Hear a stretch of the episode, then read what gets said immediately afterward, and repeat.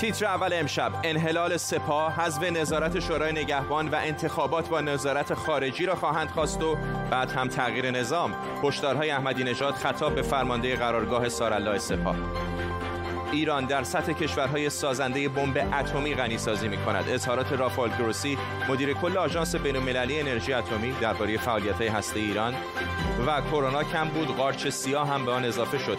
نگرانی ها از افزایش موارد ابتلا در ایران. به تیتر اول خوش آمدید.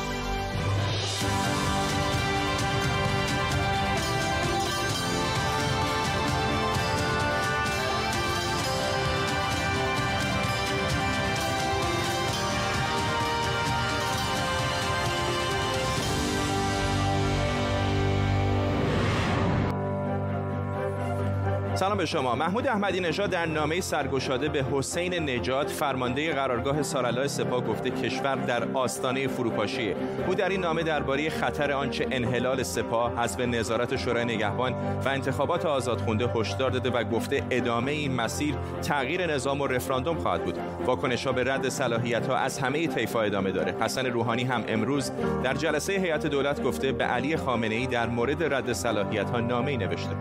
کار رو به حال شورای نگهبان انجام میده. آقا هم معمولا در دوره های گذشته کمتر وارد شدن بوده. البته موردی که ایشون نسبت به فرد یا افرادی با حکمشون دستورشون حکم حکومتیشون اضافه کردن. ولی خب حالا این مربوط به مسلحت خود ایشون هست. به هر حال این اونی که ما می‌تونستیم انجام بدیم درخواست و تقاضا از ایشون بود که اگر ایشون صلاح می‌دونن و مسلحت می‌دونن در این زمینه اقدامی رو بفرمایند. حسن خمینی نوه بنیانگذار جمهوری اسلامی هم گفته اگر جای نامزدهای تایید شده بود انصراف می‌داد. در طول برنامه با تیمی از کارشناسان خبرنگاران این خبر و خبرهای دیگر رو بررسی می‌کنیم. پیش از همه بریم به تهران. جابر رجبی تحلیلگر مسائل سیاسی از این شهر با ماست. آقای رجبی نامه آقای احمدی نژاد مفصل هست. در بخشای میگه که می‌خوان به من وصله در واقع براندازی بزنم من برانداز نیستم. ولی در این حال میگه که نمی‌تونم سکوت بکنم و هشدارهایی میده در مورد خطراتی که متوجه نظام جمهوری اسلامی هست. الان در موقعیت عجیب آقای احمدی نژاد قرار گرفته. چه هست موضع او به نظر شما و چه خواهد کرد؟ سلام خدمت شما و همه بینندگان. نکته اول اینه که آقای احمدی نژاد خودش رو برانداز نمی‌داند خودش رو وفادار به آرمانهای سال 57 انقلاب می‌داند. و چیزهایی رو که هشدار میده گویی که داره خبری رو میده. این خبری رو که در نهان و عیان گاهن گفته یک مقداری بیشتر در مورد مسائل پشت پرده توضیح میده در مورد اخباری که داره میده. بیشترین نامه خبری هست یعنی نامه تحلیلی نیست. نامه خبریه که ایشون داره سران حاکمیت و حتی مردم مخابره می‌کنه. موضع ایشون موضعی که می‌گوید که انقلاب رو قبول داریم آرمان های انقلاب رو قبول داریم ولی این شکلی از مدیریت نظام جمهوری اسلامی و اشخاصی که در اون هستن و به اسم نظام کارهایی رو می‌کنن خب زیر سوال می‌بره ولی میگه که سکوت نخواهم کرد. بله بیشک سکوت نخواهد کرد نه به خاطر رد صلاحیت خودشون بلکه به خاطر مطالبی که در اون نامه آورده شده. مهمترین چیزی که امروز آقای احمدی نژاد محکوم به اینه که در موردش سکوت نکنه و باید پاسخ بده در افکار عمومی. اگر سکوت بکنه گرفتن حق انتخابه. یعنی بالاخره در تمامی نظرسنجی ایشون رو به عنوان منتخب خیلی از آهاد مردم انتخاب شده. اما مسئله ایشون الان رد صلاحیت نیست. نمود اون رو ما در انتخابات می‌بینیم. مسائلی پشت پرده است که این سکوت نکردن در مورد همه اون هاست و نه فقط رد صلاحیت و شورای نگهبان. یعنی در مورد خیلی از مسائلی که بله ببخشید بله. حرفتون رو قطع کردم. آقای رجبی پیش از انتخابات هم بسیاری از اپوزیسیون جمهوری اسلامی معتقد بودند که این انتخاباتی آزاد و عادلانه نیست و تحریمش کردن. الان به نظر میاد بعضی از چهرهایی که بسیار نزدیک هستن به حاکمیت ایران یا دست کم در دوره های بسیار نزدیک بودن هم دارن انتقاد می‌کنن به شکلی جدی از شورای نگهبان و انتخابات در جمهوری اسلامی. این به نظرتون در خود داخل حاکمیت موقعیت و مشروعیت نظام رو در چه وضعیتی قرار میده؟ با یک کلمه وضعیت بسیار خطرناک. یعنی الان اصلا موضوع جریانی نیست. ما می‌بینیم که آقای آمالی لاریجانی که خودش رئیس مجمع تشخیص مسلحت نظامه میاد و از نقش امنیتی ها گفتگو می‌کنه که این جدا شورای نگهبان رو می‌بره زیر سوال. یعنی با صحبتی که آقای آمالی لاریجانی می‌کنه. ما می‌بینیم که از طیف های مختلف این مشروعیت رو قبل از شروع انتخاب شروع انتخابات از دست داده. و این انتخاباتی که غالبا رأی نظام این رو می‌دونن وقتی مشروعیت ازش گرفته میشه نظام ناخداگاه با چالش مشروعیت و مقبولیت روبرو میشه. و من خواهش می‌کنم که اصلا به این قصه به چشم رد صلاحیت ها نگاه نکنیم. بیقانونی که داره اتفاق میفته و مسائل مختلفی که در این چارچوب هست باید امروز در مورد اون بحث بشه و صحبت بشه. ممنونم از شما. جابر رجبی تحلیلگر مسائل سیاسی از تهران با ما. اما در زیر ذره امشب قالیباف در جایگاه رئیس مجلس دربارش گاف داد. گفته شده محمد, محمد رضا شجریان به دنبال جایگزینی اون با متنی جدید بود. برایان هوک آمریکایی به تناقضاتش اشاره کرد و دم انتخابات دوباره بازار حرف از اصلاحش داغ شده. امشب اصلاح قانون اساسی جمهوری اسلامی ایران رو زیر ذره بین می‌بریم.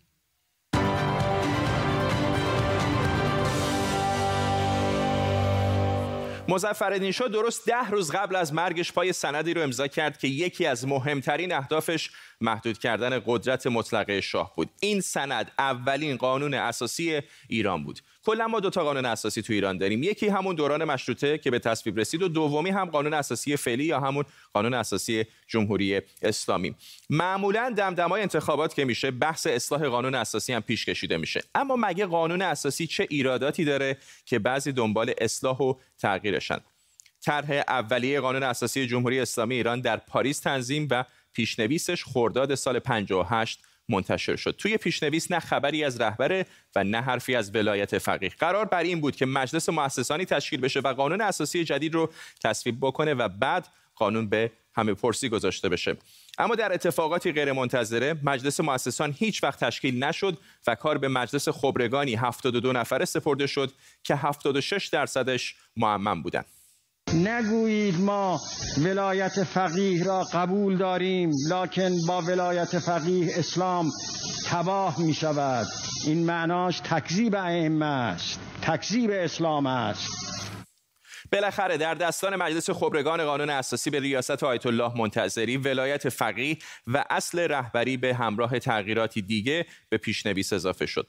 قانون اساسی جمهوری اسلامی با تمرکز بیشتر بر قدرت رهبر آذر 1358 به همه پرسی گذاشته شد و رأی موافق گرفت. اما احکام حکومتی خارج از قانون ادامه داشت. شورای عالی انقلاب فرهنگی سال 65 تشکیل مجمع تشخیص مسئلت نظام سال 66 شورای پشتیبانی جنگ و موارد دیگه همه بیرون از قانون و قبل از بازنگری سال 68 دارای اختیاراتی بودند که در قانون اساسی نبود.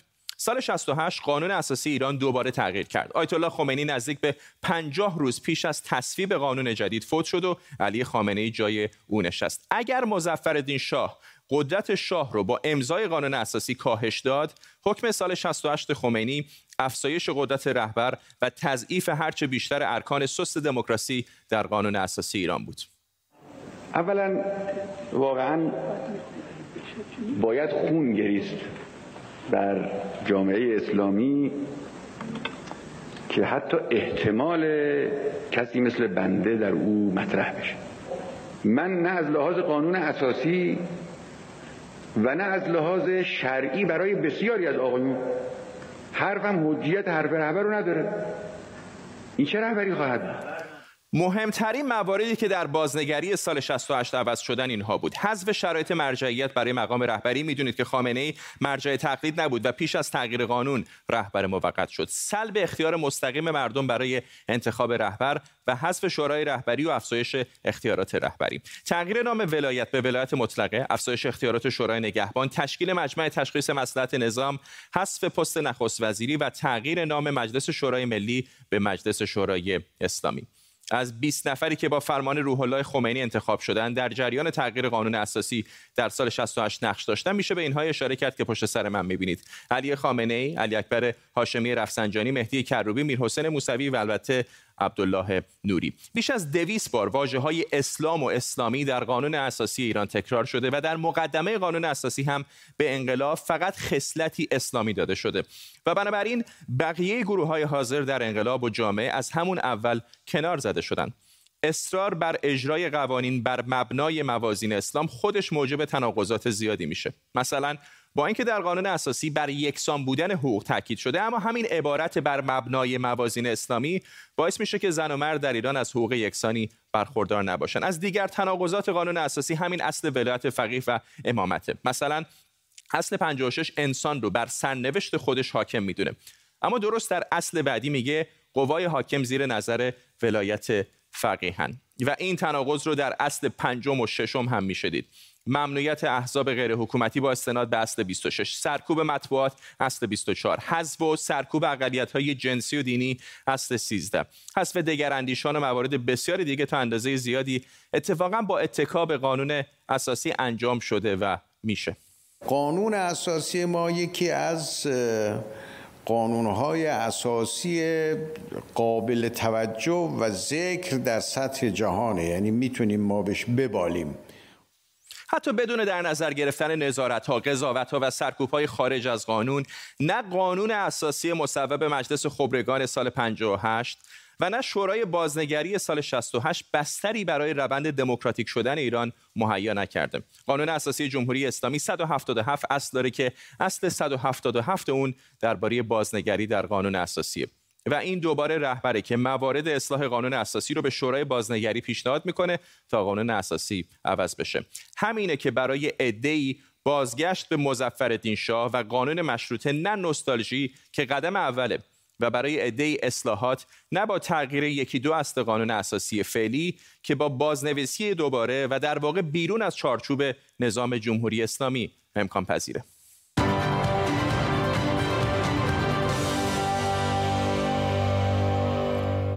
در حالی که دور پنجم مذاکرات هسته ایران در وین از دیروز شروع شده رافائل گروسی مدیر کل آژانس بین‌المللی انرژی اتمی در مصاحبه با فایننشال تایمز گفته ایران در حال غنیسازی اورانیوم در سطحی که فقط در کشورهای سازنده بمب اتم انجام میشه. گروسی همینطور گفته که غنیسازی 60 درصدی تقریبا درجه تسلیحاتی و غنیسازی تجاری دو درصد بیشتر نیست. بهروز بیات مشاور پیشین آژانس بین‌المللی انرژی اتمی از شهر وین با ما آقای بیات از همون موقع که ایران اعلام کرد غنیسازی 60 درصدی داریم انجام میدیم کم و بیش همه می‌دانستند که استفادهش که معمولا برای ساخت سلاح‌های اتمی است. آیا نکته جدیدی در حرفای آقای گروسی هست؟ داخل آقای گروسی پیام جمهوری اسلامی رو گرفته. در واقع جمهوری اسلامی با این اقدامایی که می‌کنه غنی سازی بیشتر و بیشتر و پیشرفته تر بکنه پیامش به دنیا به طور تلویحی اینه که ما میریم به طرف بم ساختن. معنیش این نیست که بم می‌سازن اما اجارتا چون چیزی میگن و آقای گروسیان متوجه این موضوع و متوجه که تحت شرایط تغییر یافته به برجام قبلی نمیشه بازگشت. ایشون اشاره می‌کنن که به طور خطی نمیشه به برجام برگشت زیرا که شرایط عوض شده. شرایط عوض شده مانند اینکه الان جمهوری اسلامی سانتریفوژهای بسیار پیشرفته تری رو به کار انداخته و باشون تجربه جمع کرده. باید توجه داشته باشیم که برجام اولیه بر مبنای سانتریفوژهای قدیمی تنظیم شده بود و فاصله جمهوری اسلامی رو دوران گریز هسته رو یک سال نگه می داشت. الان شرایط عوض شده و طبیعتا این فاصله خیلی کوتاهتر میشه. فوزون بر این. آژانس در دو, دو سه تا مرکز که اخیرا بازدید به عمل آورده مراکزی که قبلا اعلام نشده بودن بقایایی از اورانیوم پیدا کرده و این این می‌تونه نشانه این باشه که جمهوری اسلامی روی به طور روی بخش نظامی هستی هم کار کرده باشه و این موضوع رو مشکل می‌کنه. برای همین هم هست که آقای گروسی در واقع درخواست می‌کنه که در برجام جدید باید سطح رو عوض کرد باید به سطح پایین تری رفت برای اینکه مطمئن بشود هم آژانس و هم جهان که جمهوری اسلامی نمی‌تواند نتواند از برنامه هستهش برای ساختن بمب استفاده بکند. ممنونم از شما. بهروز بیات مشاور پیشین آژانس بین‌المللی انرژی اتمی از وین با ما. اما تصاویر زنده داریم از سنخوزه در ایالت کالیفرنیا لحظاتی پیش خبرگزاری های آمریکایی گزارش دادن که در یک تأسیسات مربوط به در واقع ریل محلی یا قطار محلی یک تیراندازی در جریان هست و این تیراندازی همچنان ادامه داره. هنوز مشخص نیستش که چند نفر احتمالا در این تیراندازی کشته یا زخمی شدن تصاویر زنده رو می‌بینید از شهرستان سانتا کلارا شهر سنخوزه می‌دونید که اینجا همون سیلیکون ولی معروف در همین اطراف هست. بسیاری از شرکت های بزرگ فناوری فاصله چندانی با محل این تیراندازی ندارن. هنوز مشخص نیستش که هدف تیرانداز چه بوده و یا احتمالا چند نفر زخمی یا کشته شدن. تصاویر زنده رو می‌بینید از تأسیسات راهن محلی در شهر سنخوزه در شهرستان سانتا کلارا در ایالت کالیفرنیا. شرکت کشتیرانی گیبسون گفته ایران 69 میلیون بشکه نفت خام شناور بر روی نفتکشهاش بر روی دریا داره این شرکت گفته ایران منتظر فرصت لغو تحریم هاست تا این حجم از نفت خامش رو به مشتریهاش بفروشه پیشتر هم سیتی گروپ که یک بانک بین‌المللی سرمایه‌گذاری آمریکایی یه تخمین زده بود که ایران حدود 65 میلیون بشکه نفت شناور بر روی دریا و 54 میلیون بشکه بر روی خشکی داره. سارا بخشوری مدیر مؤسسه بین‌المللی انرژی SPP از واشنگتن دی سی با ماست. خانم بخشوری چطور هستش که اینقدر طولانی مدت می‌تونه ایران این نفتها رو در آبهای آزاد نگه داره؟ هزینه اون کشتی هایی که این نفت ها رو در اونها ذخیره کرده میده. البته اکثر این کشتی ها کشتی های خود ایران هستن در واقع از یک جیب به جیب دیگه میره. ولی خب شما می‌تونید کشتی ها رو به صورت یک مخزن شناور در بیارید و هزینه اجاره اونها رو پرداخت کنید و هر نفت یا مایعاتی رو در آنها ذخیره کنید.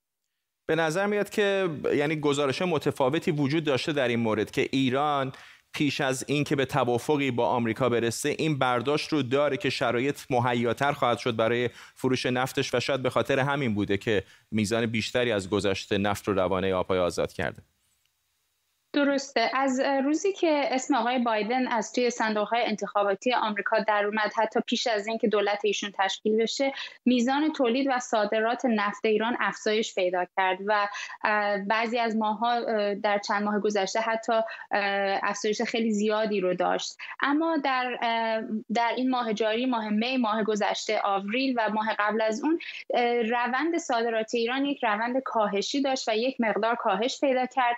ولی خب تولید ایران همچنان به قوت خودش باقی موند. بنابراین ذخایر ایران این طبیعی هست که یک مقدار افزایش پیدا کنه. ولی بله نشونهای دیگه هست که ایران و شرکت ملی نفت ایران آماده هستند که به سرعت صادرات نفت ایران رو افزایش بدن که این بر این اساسی که فکر می‌کنن که بله تحریم ها به زودی برداشته میشه. ممنونم از شما. سارا بخشوری مدیر مؤسسه بین‌المللی انرژی SVP از واشنگتن دی سی با ما. مسعود مردانی عضو کمیته علمی ستاد مقابله با کرونا از مواردی از ابتلا به عفونت قارچ سیاه در تهران خبر داده. برای اولین بار اواخر اردیبهشت ماه بود که مواردی از ابتلا به عفونت قارچ سیاه در بیماران مبتلا به کرونا در هند گزارش شد و تا حالا هزاران نفر در هند به این بیماری نادر مبتلا شدند. گفته شده مبتلایان در صورت مداوا نشدن ظرف چند روز میمیرند. دکتر پویا حسن درویش پژوهشگر بیماری های عفونی گرمسیری از کوالالامپور مالزی با ما حسن درویش. بگید که اصلا این بیماری چه هست؟ آیا نتیجه کرونا است یا نتیجه درمان های کرونا؟ سلام علیکم این بیماری یه بیماری قارچی است که به قولن اسپور این قارچ به صورت داخل محیط هست که اکثرا داخل خاک یا اطراف محیط زندگی ما خیلی به راحتی پیدا میشه. اما چطوری اتفاق میفته؟ این این به علت این هست اونایی که سیستم ایمیلیشون به قولن ساپرس شده بیشتر دچار این بیماری میشن. برای همین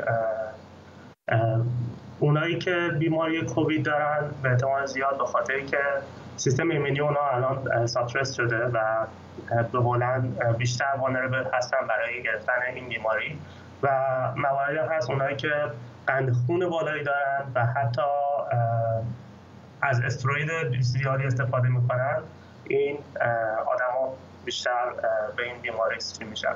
پس اگر سیستم ایمنی سرکوب شده باشه بیشتر در خطر چنین بیماری هستیم. حالا فارغ از اینکه کرونا باشه یا به هر دلیل دیگری شما می‌تونید بیشتر در خطر گرفتن این بیماری باشید. می‌خوام این ازتون بپرسم آیا درمان پیچیده ای داره یا میشه به راحتی درمانش کرد؟ اگر جلوشو از همون اول بگیرن که میشه درمانش کرد اما اگه پیشرفت کنه درمانش خیلی سخته. بیماری های قارچی کلا طبیعتشون جوریه که کلا به سختی و به صورت درمان طولانی مدت از بین میرن. و متاسفانه اونایی که دچار بیماری کووید هستن ممکنه به شرایط وخیمتر برن و باعث مرگشون بشه. ممنونم از شما دکتر پویا حسن درویش پژوهشگر بیماری های عفونی گرمسیری از کوالالامپور مالزی با ما. دوباره تصاویر زنده داریم از ایالت کالیفرنیا شهر سنخوزه همطور که پیشتر هم بهتون گفتم یک تیراندازی در یک محله در مرکز این شهر در جریان تاسیساتی که می‌بینید مربوط به یک راهن محلی هستش که قطارهای بین شهری در اون فعالیت می‌کنن. سنخوزه شهر مهمی است می‌دونید در نزدیکی سیلیکون ولی هست. همونجا که بسیاری از شرکت های فناوری مثل گوگل و اپل در اون هستند. این تیراندازی از ساعتی پیش در جریان بوده. تصاویر هلیکوپتر رو می‌بینید از مقر این تشکیلات راهن محلی. پلیس کمی پیشتر یک کنفرانس مطبوعاتی برگزار کرد و گفت هنوز نمی‌دونن که تعداد زخمی ها و کشته های احتمالی چند نفر هست. اما این تیراندازی همچنان در جریان هست. جالبه که دو تا block دورتر از همینجا اتفاقا پلیس محلی هست و سریع به محل اعزام شدن. ولی هنوز نمی‌دونن که دلیل اصلی این اتفاق چه هست. تصاویر زنده رو می‌بینید از سنخوزه در شمال ایالت کالیفرنیا جایی که یک تیراندازی در یک تأسیسات مربوط به راهن محلی در پارکینگ این ساختمان در جریان هست. نیروهای امنیتی به محل اعزام شدن ولی هنوز مشخص نیست که چند نفر احتمالا کشته یا زخمی شدن. رئیس جمهوری ایران امروز در جلسه هیئت دولت گفته با توجه به قطعی های گسترده برق من خوشحالم که وزیر نیرو از مردم عذرخواهی کرده. روحانی در مورد رمز ارسا هم گفته که از امروز چهارشنبه استخراج اونها ممنوع میشه.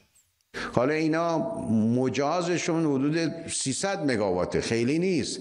و غیر مجازش خیلیه. 2000 مگاوات اینا دارن برق مصرف می‌کنن. هر کسی یه گوشه یه ماینری برسه دو تا پنج تا ده تا کنار هم اونجا تولید بیت کوین می‌کنه نمی کار می‌کنه رمز ارز تولید می‌کنه. امروز فعالیت های رمز ارز و استخراج رمز ارز تا پایان شهریور باید تعطیل بشه. احسان نوروزی روزنامه نگار تکنولوژی و پژوهشگر بلاکچین از شهر برلین آلمان با ما آقای نوروزی اصولا اصلا چطور می‌تونه دولت ایران پیدا کنه؟ چه کسی داره رمز ارز استخراج می‌کنه تا جلوشو بگیرن